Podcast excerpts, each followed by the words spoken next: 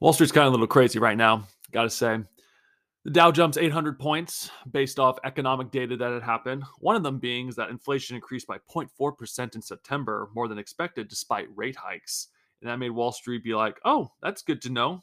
Like, and of course, now the Dow's up by 800 points, at least at the time of recording this podcast.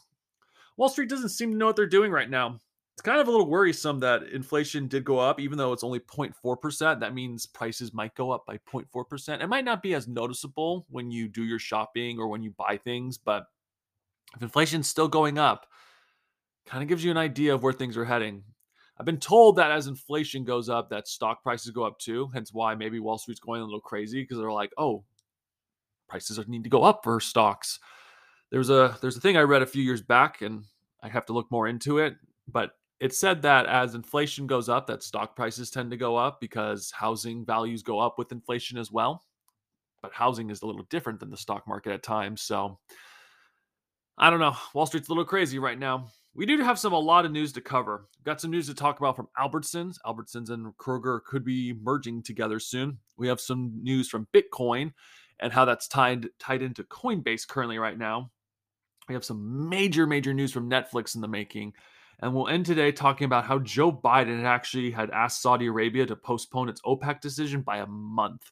And we'll cover that article to end today to be able to discuss more about the oil potential crisis in the making that we could be facing here in the United States. But that being said, I have to remind you all that I'm not a professional advisor in any way, shape, or form. Everything I talk about in this podcast is for information purposes only. You need to do your own research before investing in any company, as you're not guaranteed to make money in the stock market. Please talk to your professional advisor too, as they understand your situation a lot better than I would. I cannot legally give you financial advice. This whole podcast is for information and entertainment purposes only. If you like this video, please like and subscribe, share with friends or family, as it will help grow this channel as quickly as possible so we can be able to keep talking about news events that Wall Street isn't always willing to talk about. And with that, let's begin today's podcast. Albertsons merge with Kroger could be announced this week. Kroger could announce a deal to buy the rival grocery company Albertsons this week, sources told CNBC David Faber. Shares of Albertsons jumped and were briefly halted on Thursday morning after news that the two companies are deep in talks. The all cash acquisition may be announced as soon as Friday morning, sources told Faber. Kroger is the largest supermarket operator in the country with about two dozen banners, including Fred Meyer, Ralphs, King's Soopers, Harris Tweet, uh, Teeter, and its namesake brand. It has nearly 2,800 stores in 35 states and about 40, 420,000 employees. The company trails behind Walmart, which is the top grocer in the U.S. by revenue. Albertson is made up of 20 banners, including Safeway, Acme, and Tom Thumb. It has more than 2,200 supermarkets in 34 states. In Washington, D.C., Albertsons has 290,000 employees, according to its websites. Kroger is the large larger of the two companies with a market cap of 32 billion. Albertsons market cap is at 15 billion. The two, the two companies could be immediately reached by CNBC for comment. Bloomberg first reported the news for of the deal talks earlier Thursday. The talks comes as competition in the grocery industry has intensified. About five years ago, Amazon spooked the legacy grocers by acquiring Whole Foods. Whole Foods, its stores, which now include Amazon Fresh, still command a small percentage of the overall U.S. grocery market, but sparked a wave of investment. Kroger, for example, struck a deal with British online grocer Ocado to build a huge robot powered fulfillment center to pick and pack online grocery orders. It has used the new business model to break into new markets, including Florida. It also plans to expand, expand into the Northeast.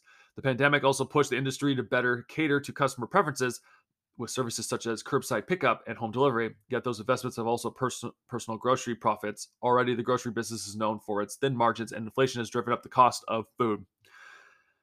It's going to be interesting with Kroger if this does go through because right now if you've ever studied Walmart's like how Walmart makes money, Walmart's about 50% of its products and services at least back in 2017 I think when I was doing investment research on it. Small disclosure, I do have a very very small position and long-term position in Walmart.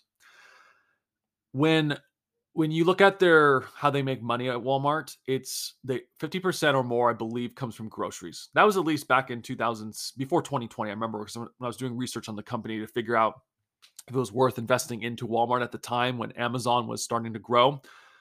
Obviously, I made the mistake of not choosing Amazon, but live and learn.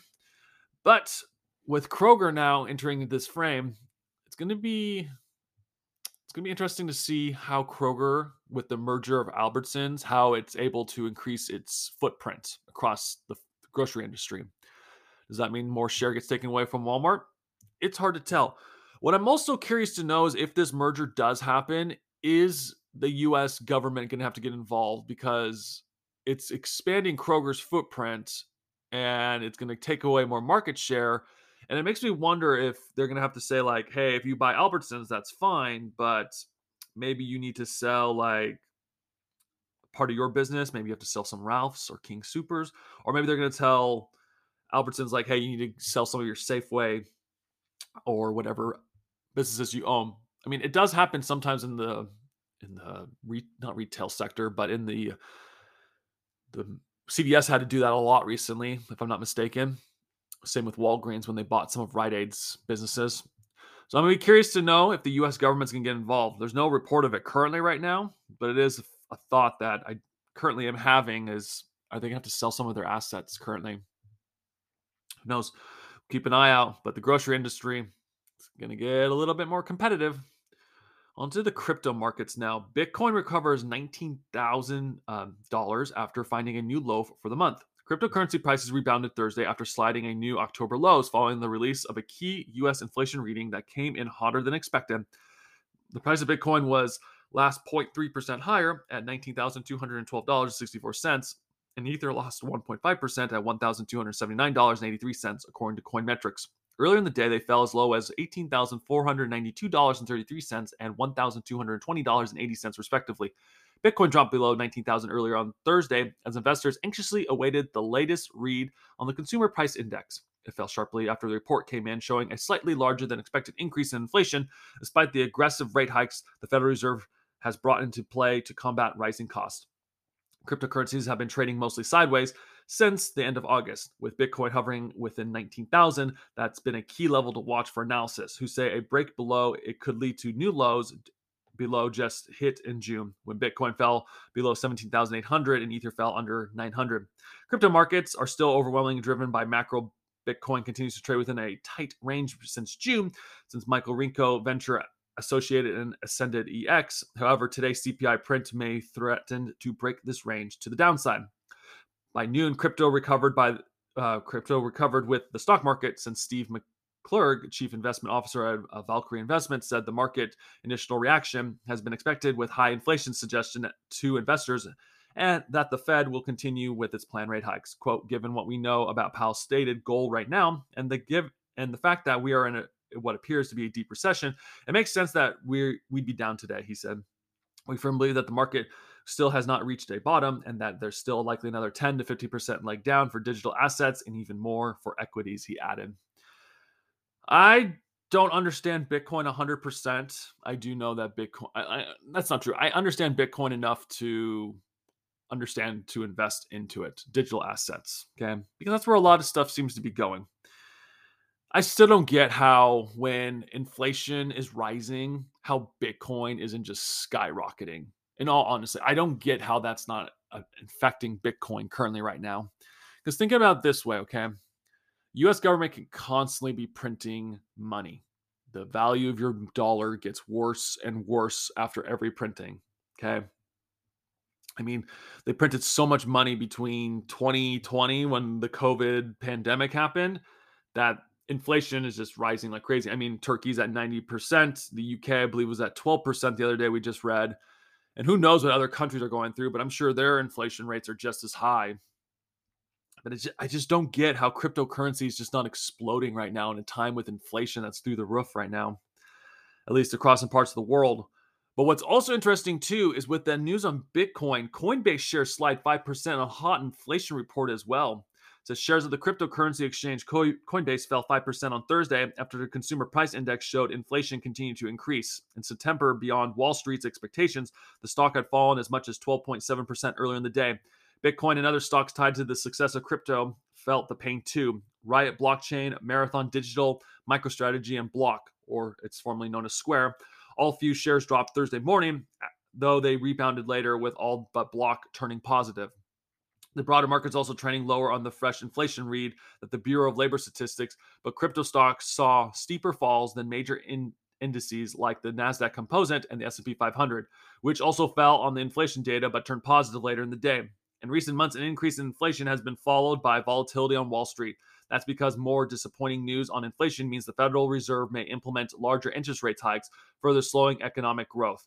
Thursday CPI data likely cements conservative 0.75 percentage points rate hikes in November and December that diminishes investors' appetites for riskier assets like cryptocurrency and crypto related equities. Once again, I, I don't see how cryptocurrencies are just not skyrocketing. Like I, I can understand like if it was what cryptocurrency was it? I can't remember. There's like one cryptocurrency that's tied to the US government, I believe it was right now. Stellar. I think it's Stellar. Stellar, I can see because you can keep printing Stellar. But Bitcoin, there's only so many Bitcoins that can be mined. And same with Litecoin, I think Ethereum's the same way too, depending on which Ethereum one it is. It's been a while since I looked into a lot of these cryptocurrencies. Cryptocurrencies I dabble in once in a while, but I mean, we'll talk about cryptos as much as we can on this podcast, but it just seems we're mostly talking about stocks and how they're they're connected at times, or at least what the news is reporting. But I just don't see currently why, and I keep beating this this statement over and over. I don't see why cryptocurrencies aren't exploding right now in this environment. I just don't get it. Maybe in time we will, but just doesn't seem like it's getting enough attention.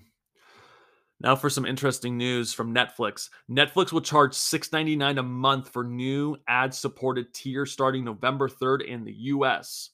The streaming wars are about ready to get extremely interesting. I will say that. Uh, recently, we had read about Disney, how they were planning to do their streaming ad services. I believe it was next April. So the fact that Netflix is jumping a lot sooner says a lot currently.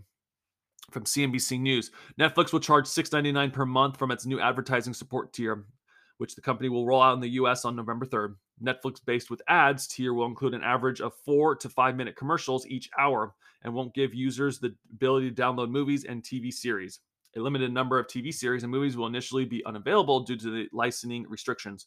Commercials will be 15 or 30 seconds in length and will play before the before and during Netflix content. Brands will also have the ability to prevent ads from appearing on content they deem unsavory or ill-fitting. To help advertisers understand reach, rating companies Nielsen will use its standard digital audience measurement, digital ad ratings, in the US beginning in 2023. Netflix is launching a, launching a less expensive service with commercials for the first time after years of rejecting the concept.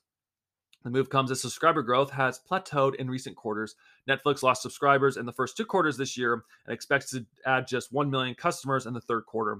The company has about 221 million subscribers globally, making it the largest worldwide streaming service.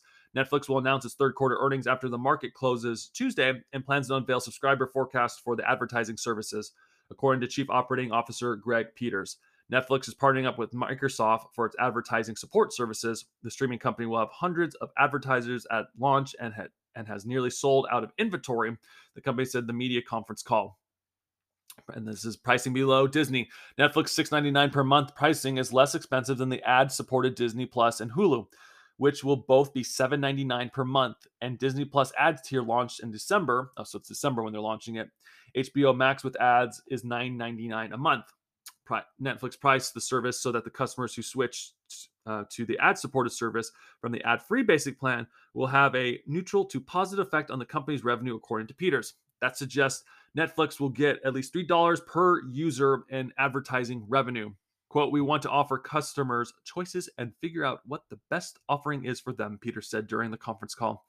Video resolution for Netflix advertising tier will be 720p rather than 1080p quality of Netflix standard plan that costs $15.49 per month. The company's basic plan without advertising is $9.99 per month and has also has a 720p resolution. The advertising tier will be initially be available in Canada and Mexico on November 1st, followed by Australia, Brazil, Canada, France, Germany, Italy, Japan, Korea, Mexico, the UK, and the United States on November 3rd. Spain will be launched on November 10th. This could potentially be the death of Netflix. The fact that they're having to have this advertising. People don't want to watch advertisements when they're streaming. Okay. Maybe, or maybe I'm wrong, and people are totally fine now with watching advertisements. You know, the other day, there's a meme going around, and that says, like, when I was a kid, and, and I remember this being a kid. When I was a kid, we used to have to to watch our TV shows. We'd have to like, as soon as commercial break would come on, we'd run to the bathroom, you go to the bathroom as quickly as we can and run back and hopefully make sure we didn't miss a second because there would be some advertisements within a TV show when we watch. Now Netflix is becoming that company. Now, granted, they're not going to be putting their ads. It's going to be like kind of like how podcast or I guess some YouTube channels, like YouTube, for instance, some some people on their YouTube channels will put ads in between segments, which is fine. That's their choice. But it's kind of like podcasts, like podcasts, for instance. They want you to put your ads at the beginning of podcasts, it seems like. I mean, that's how a lot of these podcasters get their in their, I guess, their monthly revenue a lot. So Netflix is making it so that it's like, oh, you can you have an ad at the beginning and you have an ad at the end. What I'm curious about is are they going to make it so that you have to watch the ad at the end because that's one reason why a lot of a lot of companies don't put ads at the end of videos is because once you're done watching it, you want to watch another video and so you just quickly change the channel. Makes me wonder if that's going to start happening with Netflix is they're going to try to make it so if you're watching a video, you have to watch it all the way till the end or maybe they'll just save the ad so that when you go back to watch it, they'll force you to watch two ads in a row. Be interesting to see, but this could potentially be the death of the streaming wars because I don't think people want to watch any ads when they watch their streaming services. Or maybe people don't care anymore. Maybe times have changed. It's hard to tell, but we'll keep an eye out more. I mean, I don't watch a whole lot of Netflix or streaming in general. I mean, I try to listen more to podcasts these days, try to figure out how to personally make my own podcast better every day. Or I try to listen to YouTube videos about how to expand my brand and marketing in general. But I mean, someone watches Netflix. So if you guys do, maybe you let us know eventually how the ad tier is working for you personally. Final thing we'll talk about today. It's on the politics side. Biden administration asked Saudi Arabia to postpone its OPEC decision by a month. The Saudis say from Dubai United Arab Emirates. The Biden administration asked Saudi Arabia, the de facto leader of oil producer group OPEC, to delay its decision on oil output by a month, the kingdom said in a statement. The Saudis declined in an early October OPEC Plus, which includes non-OPEC oil exports like Russia, announced its largest supply cut since 2020 to the tune of 2 million barrels start, a day starting from November. That means tighter supplies and higher prices at the time of already high inflation and worries of global recession, which angered U.S. lawmakers who are now calling for a reevaluation in its relations with the Saudi kingdom. Notably, Biden requests would have delayed the decision until after the U.S. midterm elections. So, of course, Joe Biden would have reached out for this because he's trying to win a midterm election. And the Saudis did not listen. That is funny. In a statement dated Wednesday, the Saudi government defended its move and said that all OPEC's decisions are based on economic forecast and needs. Quote, the government of the kingdom clarified through its continuous consolidation with the U.S. administration that all economic analysis indicate that postponing the OPEC Plus decision for a month, according to what has been suggested, would have been it would have had negative economic consequences, the statement read. Responding to Saudi claims, Pentagon spokesperson John Kirby reaffirmed the exchange and accused the kingdom of aiding Russia revenues and hampering the impact of Western sanctions on Moscow for its war in Ukraine. Quote, in recent weeks, the Saudis conveyed to us privately and pub- publicity their intention to reduce oil production, which they knew would increase Russian revenues and blunt the effectiveness of sanctions. That is the wrong direction, Kirby said. We presented Saudi Arabia with analysis to show that there was no market basis to cut production targets and that they could really easily wait for the next OPEC meeting to see how things developed. Kirby claimed without giving examples that other OPEC members opposed Saudi Arabia's move. Oh, Kirby, you're probably lying to the market. And that is the disgusting part. Oh, why do we keep letting these people into government is beyond me at this point. Let's continue that other OPEC members opposed Saudi Arabia's move and re- reiterated that Biden administration vowed to re-examine its relationship. The other OPEC nations communicated to its pre- to uh, privately that they also disagreed with Saudi's decision, but felt uh, uh, course to support Saudi's direction. He said, and continuing on the quote. As the president has said, we have been reevaluating our relationship with Saudi Arabia in light of these actions and will continue to look for signs about where they stand in the combating Russian aggression. On Tuesday, President Joe Biden said that there would be consequences for Saudi Arabia's oil production cut, which the kingdom is carrying out in coordination with other OPEC members and non OPEC allies like Russia. Many Washington's uh, saw this as a snub and a blatant display of siding with Moscow. U.S. lawmakers have urged the cutting of military sales to Saudi Arabia. Americans' top weapon buyers are encouraging the passing of antitrust legislation that would go after OPEC. Okay, I, I'm I'm I think I get the point here. Joe Biden was hoping for a political victory, and he got screwed. He absolutely got screwed. Now, if this doesn't change voting situation in the U.S. in the making, I don't know what will. But the markets, though, in particular, oh man, I can't believe they're lying, saying like, "Oh yeah, there was other countries in OPEC Plus that are that are not agreeing with Saudi Arabia." I don't believe that one bit. I think the OPEC members realize they're like, the U.S. isn't drilling as much oil. They're not going to be exporting as much, and we want to be controlling the oil markets. I think OPEC did this to the United States in the 70s or 80s, if I'm not mistaken. I mean, I'm too young to remember. Well, not that young, but for those of my fellow podcast listeners who are a little bit older in my demographics, I'm pretty sure you would remember that pretty much OPEC kind of screwed over the United States during that time frame too, if I'm not mistaken. I mean, my parents always tell me that there was one point where they had to uh, like with license plate numbers it's like if you were even you could buy gas on this day and if you're odd you can buy gas on this day I, I hope not to be saying this, but I'm going to. Maybe that day's coming back again where they're going to be like, if you're an even number, you can buy gas on this day. If you're an odd number, you can be buying gas on this day. There's going to be a huge oil issue in the making. And I keep saying this over and over again. And it just seems like the word is just not getting out, or maybe people just don't understand. A lot of the oil is being shipped out to China. At least that we read yesterday from Joe Biden when he said there will be consequences for for cutting oil production, Saudi Arabia. And I'm afraid to know what those consequences will be. It's it's it's quite frightening to think about. I mean, they're they're saying there's not much you can do, but you never know what a politician's going to be thinking behind the scenes. It's going to affect the market in any way, shape, or form. Maybe the one thing Joe Biden needs to consider doing, and I'll keep saying this over and over again, you want to end the oil cartel of its chokehold on us with high gas prices. We got to start drilling in our own nation. We got to drill so much oil and just flood the market with so much oil that OPEC doesn't make a dime. Well, they're going to make money, but you get them less money. Okay. Because remember, too, a lot of the oil and gas from Russia, even though we put these sanctions on them, they're going to India, they're going to China. China then is ironically exporting that same oil and Russian gas back to Europe. So Europe is technically still getting Russian oil, just a longer route, and it's more expensive that way. I swear, people need to wake up. They do. We we need to, as a society, really reflect on what's more important right now. Okay. In all honestly, I have my ideas. Obviously, a lot of you might not agree with me 100%.